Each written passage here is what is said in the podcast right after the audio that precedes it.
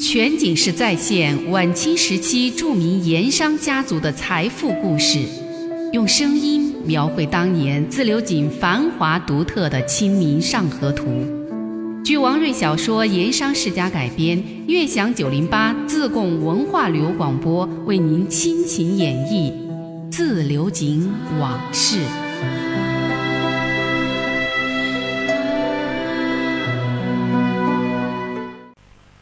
上一回咱们说，炎帝会跟陕商八大号的纷争愈演愈烈，越闹越凶。县城谭梅接到耳报，说炎帝会联合四圣会要在井场发起总歇工、大罢工啊！这要是整出什么乱子，很可能就官位不保。谭梅急了，又把陈兴、贾刘子和叫来，软硬兼施，让他们去找孙跛子，好好说和说和，争取把事态给平息下去。陈兴甲回到玉昌美，马上叫人去请孙跛子。可是，一连三天找遍了自流井，孙跛子踪迹全无。陈兴甲想，孙跛子失踪了，这不科学呀，其中必有名堂。这一想，就更是提心吊胆。那么，孙跛子究竟去哪儿了？其实他没走远，就在富顺县城。牧师爷安排的轿子把孙跛子给接去了，落脚之地正是县城东门的那家福东来客店。那边陈兴甲派人到处找孙跛子，急得像热锅上的蚂蚁，而孙跛子每天跟牧师爷品茶喝酒、谈天说地，高兴着呢。有时候牧师爷兴致来了，还让店老板二莽娃也过来陪着喝酒闲聊。二莽娃以前没见过孙跛子。不过平时常听牧师爷王祥他们说起，对这位舍弃庙堂之高、追寻江湖之远的饱学之士，心中敬仰的很，对他一肚子的奇谋妙计更是佩服得五体投地。孙跛子来富顺县城，落脚在福东来，二莽娃岂只是代弱上宾，就是亲生父母，他怕也没那么恭顺孝敬。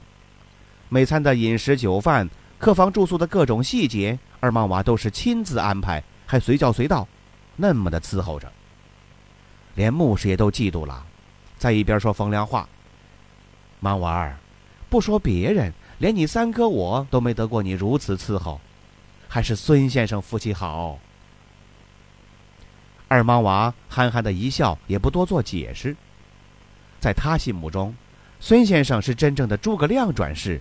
是江湖上难得一遇的传奇性人物，自己能有机会能和这种人相识相处，真是三生有幸，机会难得啊。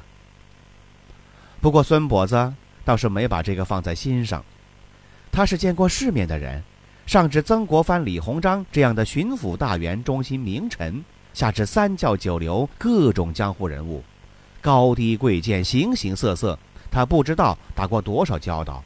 早就是随遇而安、宠辱不惊了。不过，他也和牧师爷一样，喜欢二莽娃的坦荡耿直、对人处事毫无城府的直爽性格。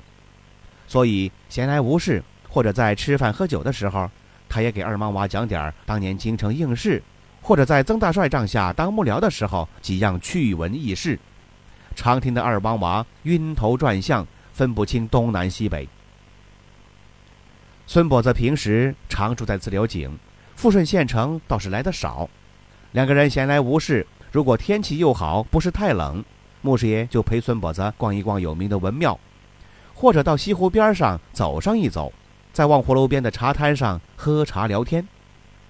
有时候又让二莽娃陪着到沱江边上看渔家下网打鱼，或者是走街串巷淘古董旧书。更多的时候。是在客店楼上的客室里坐下来品茶喝酒，随意闲聊海谈，那日子还真是清静自在。孙跛子躲到富顺县城，这是跟穆师爷商议之后刻意安排的，其目的就在于对陕商陈兴、甲刘子和等人再紧逼一手，逼其就范。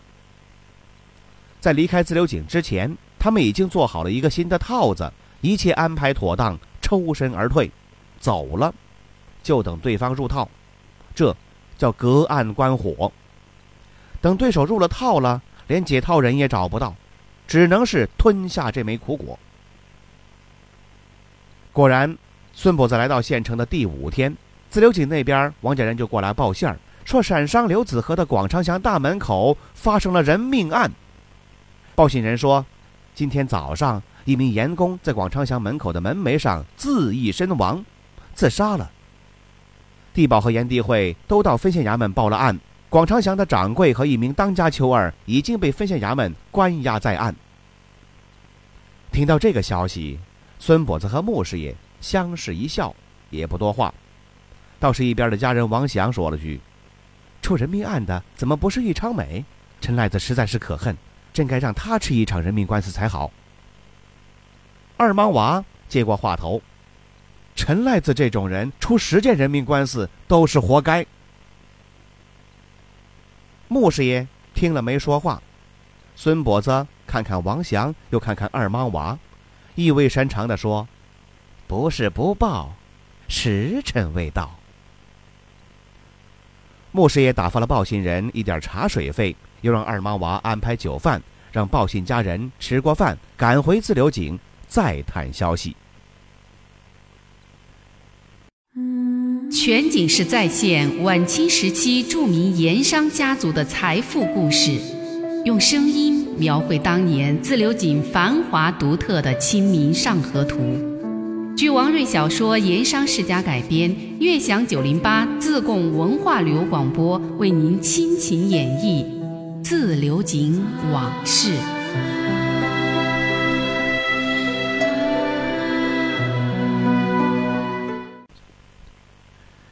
那广昌祥门口的人命案到底怎么回事儿？原来今天早上，位于八店街的广昌祥盐号还没开门，就有过路的发现啊，盐号大门前吊着一个人。过去一看，哎呦妈呀，死的，手脚僵硬，全身冰凉，已经死了多时了。街坊四邻这就都给惊动了，叫来了地保。地保一看自己地段上出了人命案，脸色也白了。叫开了广昌祥大门，过问情况。广昌祥的人这才知道出了这么一个事儿，一时间手足无措，乱作一团。地保一面张罗着保护现场，一面让人飞报分县衙门，请仵作来验尸。死者是一个中年男子，四十来岁，中等身材，虽说不瘦弱，但脸上却又带点病容。身上是一身粗布衣衫，打着补丁。头上包着一块井造工人常用的灰白色的帕子，这样子一看就像个盐工。联想到这一阵儿常有盐工请愿闹事，有人就说：“怕是哪家灶上的盐工。”旁边有人就跟着说：“这一阵儿盐帝会盐工找八大号讲理，始终没讲出个名堂，怕是这人实在是想不开了，才在这门前上了吊。”有人又说。八大号的人是没个道理，现在人都死来白起了，看拿啥子话来说？正说着议着，分县衙门刑名宋师爷带着仵作和两个捕快来了，勘察现场验尸。验尸结果，死者除了颈上的绳子勒痕之外，没有其他外伤，初步结论是自缢身亡。这个时候，老板刘子和也闻讯赶到。赶紧把宋师爷和两个捕快请到广昌祥里头，又是敬烟又是献茶。在事前，穆师爷已经对宋师爷有过关照，这个时候他冷着脸打起了官腔：“刘老板，大家都不是外人，平时抬头不见低头见。不过人命关天，这人命案子出在你广昌祥的大门口，咱们还是先公事公办，恐怕得麻烦你。”陪我们到分县衙门走一趟。听说要带他去分县衙门，刘子和那张婆婆脸笑容就僵住了，好半天回不过神儿。还是广昌祥的账房师爷会来事儿一些，他起身给宋师爷陪着笑脸。宋师爷，小的有几句话到里间说去。宋师爷明白呀，起身到了里间柜台，账房师爷从钱柜子里拿出十两银子。封成一个红包，宋师爷辛苦，这是刘老板的一点茶水费，不成敬意，还望宋师爷多多包涵。宋师爷当然也不客气，两个捕快也各有二两银子的红包。宋师爷口气这才有些缓和，不那么强硬的一味要公事公办。不过人命案子还是得上衙门办理，左说右说，让广昌祥的一个掌柜和秋儿跟着捕快地保去了分县衙门。这个时候，严地会那边已经派人来认尸了，认出死者是会上严公，说是姓黄，曾经在通海井上干过。而通海井正是刘子和和王三为谈合凿的盐井，如今正被刘子和一方毁约霸井。不到两个时辰，严地会就派人把黄某的入会登记这些相关材料送交分县衙门，然后一纸诉状，正式把广昌祥告上了官府，说刘子和的广昌祥苛待盐工，逼死人命。到下午，就有一拨人，说是死者黄某的乡下家人。也哭哭啼啼来分县衙门击鼓喊冤，状告广昌祥逼死人命，求官府为民做主，声张冤屈，惩办当事者。而且这一伙人男男女女、老老少少，披麻戴孝的，在广昌祥门口就点起了香烛纸钱，祭奠死者，长跪在门口哭嚎吵闹，引来众多市民围观议论。就这样，自流井整个街面上都给闹腾惊动了。广昌祥出了人命案啦！陕商刘子和逼死炎帝会严公，对，大门口上了吊，舌头伸得老长。一传十，十传百，没多久就传遍了府西河两岸东西两场。赶来看热闹的、打探动静的，来给炎帝会严公助威的，各色人等纷纷杂杂来了一批又一批。总之那两天，不只是广昌祥门口。就连整个陕商集结的地盘八店街一带，整天是人来人往，热闹非凡。不用说，广昌祥沿号，包括刘子和的其他店铺，生意是没法做了。到第二天、第三天，怕闹事者冲击捣乱，刘家的店铺严号通通关了门，还让人严加守卫，如临大敌。刘子和提心吊胆，没了主意，悄悄地去找陈兴甲。两个人都觉得事发突然，这很可能跟孙跛子、穆师爷这些人有关，跟王家有关。可是证据呢？拿不出证据呀！而且整个自流井地界儿都找遍了，还是找不着孙跛子，一时之间无法解套，也不知道事情会恶化发展到什么地步。两个人，尤其是刘子和，犹如热锅上的蚂蚁。他们哪里会知道，百里之外的富顺县城，孙跛子和穆师爷两个人一面悠闲地对坐喝酒品茶，一面饶有兴味地注视着自流井这边事态的发展，谋划着这场大戏何时上演第二幕，如何再来个火上浇油。全景式再现晚清时期著名盐商家族的财富故事，用声音。描绘当年自流井繁华独特的《清明上河图》，据王瑞小说《盐商世家》改编，悦享九零八自贡文化旅游广播为您倾情演绎自流井往事。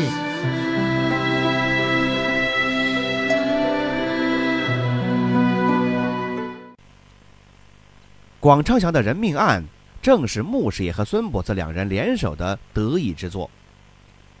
要说呀，让陈兴甲、刘子和这些闪商吃一场人命官司的这番灵感，不管是孙跛子还是穆师爷，完全是得之于偶然。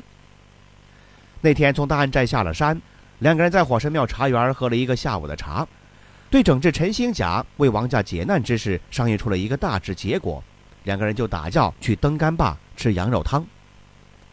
吃的兴致正浓的时候，穆师爷突然发现。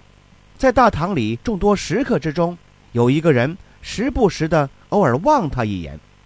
穆师爷定睛仔细观瞧，哎呀了一声，起身离座，赶紧过去招呼：“哎呀，宋哥也来吃羊肉汤啊！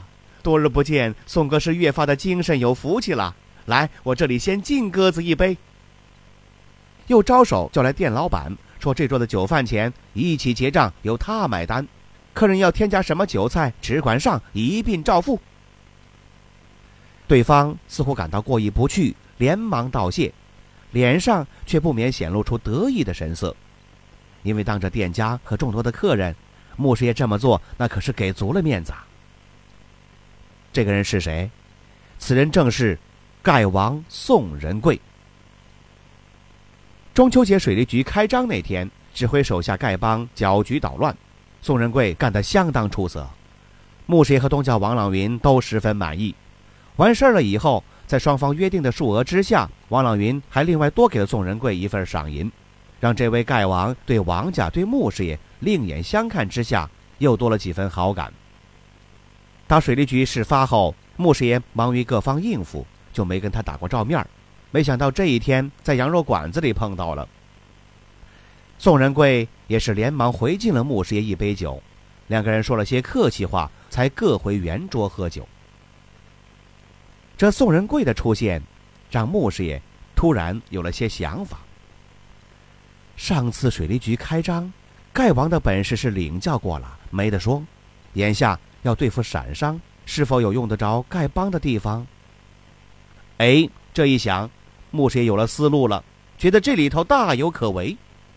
想着想着，他拿着筷子就笑出了声。孙跛子听到穆师爷突然发笑。不明白呀，他就问。穆师爷放下筷子，微微指了指那桌的宋仁贵。那个胖脸汉子，就是我跟你说过的丐王。此人虽说丐帮出身，也非等闲之辈。上次打闹水利局的那桩事儿，就是他做下的，弄得相当精彩。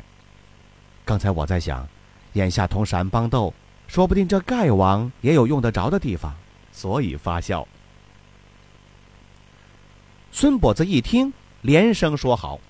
他想了一阵儿，对孙跛子说道：“有丐帮出场掺和其中，局面肯定会不一样。不过此番借用丐帮，不仅是臊皮了事，我看还可以往深处去想，给陕帮弄个更精彩的情节出来，那才真正叫他吃不了兜着走。”两个人就顺着这个思路商议下去，一边喝着酒，吃着菜。把桌子上一锅的羊肉、羊杂碎打捞吃尽了，一方如何借用丐帮掺和助阵的绝妙主意，就给两个人想出来了。穆师爷抬眼看宋仁贵那边，那桌子上几个人喝酒划拳，兴致正高。穆师爷起身走过去，叫店家又添了几样酒菜，把账一并结了，然后把宋仁贵叫到一边，说有点事儿要请他帮个小忙。穆师爷望宋仁贵说。不知明日宋兄是否有空？有空的话，我们找个地方喝茶，再做细谈。宋仁贵当即回答：“穆师爷这是说哪里话？各自有事，尽管吩咐小弟就是。有什么帮忙不帮忙的？用得着宋某的地方，赴汤蹈火，在所不辞。”穆师爷说：“宋兄果然义气，鸽子当初没看走眼，果真是个真情真意的兄弟。”两个人说定，明天上午在炎帝宫茶园碰头喝茶。事情说好了，穆师爷就告诉孙跛子，自己还要在自流井待上一天，和丐王商议出个结果，再返回富顺县城。第二天，宋仁贵如约而至，穆师爷叫上孙跛子一块儿来商量，向丐王介绍说：“这位是孙先生。”宋仁贵连称久仰大名。对孙跛子客气恭敬的很。三个人那天在炎帝会茶园整整就商议了一天，各种细节都仔细的考虑过了。假冒人命案就是他们商议的核心内容，尸源和相关的事宜，这个就由丐王宋仁贵负责。什么意思？真让人去自杀呀？不是。那个时候社会动荡，民生艰难，别说是丐帮。就是普通老百姓饥寒交迫、走投无路之下，冻死、饿死在路边荒郊野外的时有发生，哪怕是富裕繁荣的自流井也不例外。遇到有死在路边的，过路人就报给地保，只要是没有外伤中毒的痕迹，不是伤人害命这一类的，就可以由地保更夫做主，随便找人草草掩埋了事。这一类埋尸的活儿，一般都是由丐帮来负责干的。再加上丐帮本身群体巨大，这不是天气寒冷吗？一些体弱多病、年迈的就过不了三九这一关。露宿桥洞街楼，往往头天晚上还在说笑，第二天醒来一看，就发现已经死在旁边了。像这一类丐帮这么死的，甚至不用报告地保，丐帮自己解决，草草掩埋，也不会有任何人追究。所以说，那个时候所谓的诈尸案，那是时有发生，关键要做得巧妙，不露破绽。而不露破绽的关键，就是得有丐帮，尤其是丐王的参与。那天三个人商量完了，牧师爷提议到河边一家牛肉馆子吃特色菜掌盘牛肉，喝牛杂碎下酒，又让店家煨了一砂锅的牛尾萝卜汤，吃的孙跛子和宋仁贵都赞口不绝。然后三个人就分头行事，丐王负责寻找尸源，弄妥死者的住址、身份，以及安排到时所谓死者的家人披麻戴孝和现场哭丧这些人。孙跛子。则是负责接洽炎帝会的当事人，办好那死者的会员资格以及相关的登记资料。穆师爷要办的事儿是去井灶上找出死者曾经做过盐工的证人证据，办这些。为了把这些事儿办好，穆师爷在自流井又多待了一天。离开自流井之前，穆师爷专门上了一趟大安寨，把他们商议的全套反击计划向二夫人、三老爷做了一番透露，好叫他们放心。回到富顺县城，又通过狱卒向狱中的王朗云暗通了消息。王朗云一听，也是连声说：“妙计，妙计！”等自流井那边都准备的差不多了，牧师爷让王祥回自流井安排轿子，把孙跛子接来了富顺县城。孙跛子来县城几天之后，自流井那边就出了事了。听了王家报信人所讲的情况，穆师爷和孙跛子。意味深长的相视一笑，都心想啊，这算什么？精彩的还在后头呢。要想知道还有什么样的精彩故事，咱们明天接着再说。漫步抚溪河畔，天车脚下，古岩井旁，总会有一种情愫潜滋暗长。那些和盐有关的故事。传说、历史，或凄美，或悲壮，共同诉说着的两个字：家乡。悦享九零八，话说自流井。